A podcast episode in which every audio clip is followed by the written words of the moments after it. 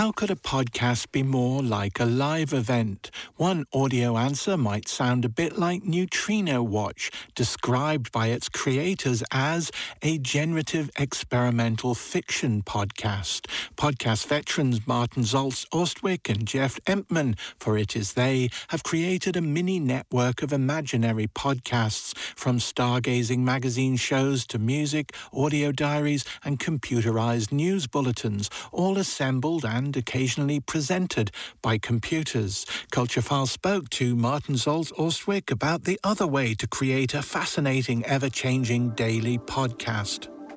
Wendy? Yes, Ivan. I'd like to hear the news. I would like to hear the news. Is there any news today about criticize? Yes. Washington Post World News section reports Iran's supreme leader criticizes US as nuclear talks stalled. It's easy to create stuff that's completely random. Ivan?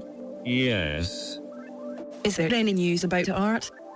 Yes. AI is interesting in that it's in that space where it's like it's not completely predictable and it's not completely random, and that's sort of where human beings operate, isn't it, in a way? Wendy, is there any news about criticize? Yes. BuzzFeed Politics reports Biden has increased the number of refugees allowed into the US after being criticized for sticking with the Trump era cap. Every episode changes every day. So there's a there's a small number of episodes. At the moment there's about 7 episodes. But each one of those episodes changes every day. So on the day that you download that audio file for the first time, it will be different from what it, what it was yesterday and it will be different the next day. Hello and welcome to Sky Jazz. It's Thursday, the 29th of July, 2021, and we are coming to you tonight from Incheon. It's my favorite place here in Korea, South. Good evening, everyone, and thank you, Wendy. As ever, we are going to start. It, it's sort of a, a, collaboration between me and Jeff Emtman, um, who makes Here Be Monsters, and uh, he's been sort of making, I think, more experimental podcasts and stories for a while.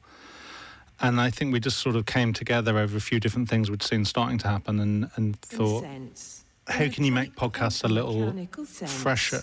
Every little decision we make brings about a new world. Everything we do, or choose not to do, by action or omission, create a new universe. Podcasts like albums, right? You know, you, you get your album and um, you can listen to it again and again. You might listen, you might spot different things. But the difference between an album and a live performance is if you go to a gig, you know, you might hear a song you hadn't heard before, or played it played a different way, or you know, the guitar player might trip over their lead and you know have to change the solo because their, their guitar gets unplugged. And so we wanted to sort of reproduce something like that in podcasting, figure out if it was possible to do that. The idea that people had to have a shared experience that was ever so slightly different. That you know, people could say, well, I went to this Dylan gig and he did this, this song like this, and well, I went to this Dylan gig and he changed a verse around and and uh, he did it in three four time. And so there's a sort of shared experience, but there's also a person personal experience to it.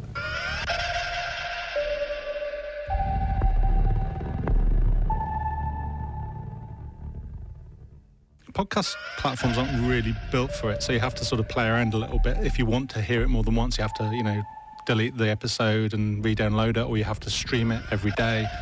Because I don't think there's many people really doing this. Um, there are analogies in, in podcast advertising where people inject adverts.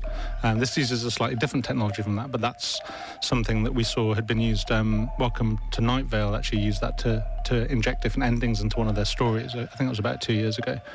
And um, I saw that and thought, well, that's a really interesting idea. What if, um, yeah, what if we could use something like that?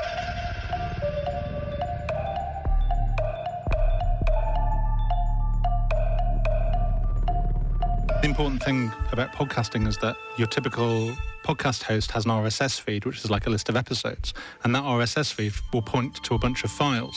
We wrote computer code that could reconstruct each of those files.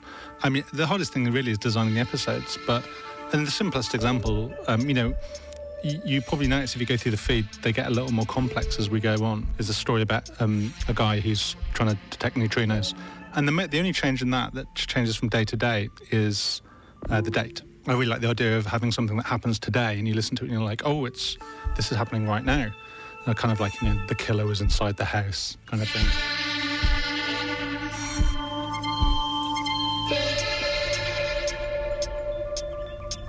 And then the other ones are more complicated. So we have uh, songs which which show where the lyrics change or the instruments change from day to day, uh, or there's a piece of music which is completely uh, reconstructed from scratch every day. And the idea was always to have a pretty loose fiction so that we could try lots of different ideas out. It's a bit of a playground for us to experiment with things, where the only rule is really um, it's it's something that changes every day.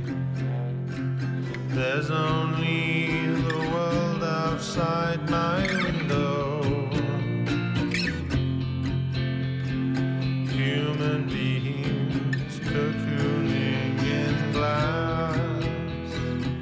I got a nice email because um, one of the episodes is called uh, uh, "The World Outside My Window." It's a song, and they sent me a nice email saying, "I hope you're, you're archiving these because the version on Tuesday was really good." There's, I don't actually keep track. I, sh- I should. And for that song, even though the, the things that we're changing are, are relatively straightforward, it has over 500,000 possible combinations. If you configure all of the different lyrics and all of the different guitar solos and all of the different bass parts and drum drum parts and things like that.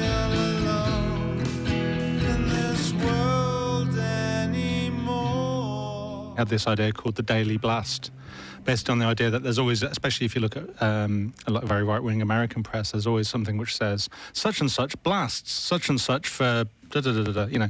And so he was like, well, what happened if we just look look for some of those search terms and we see who's blasting who? Ivan, is there any news about computer? Yes.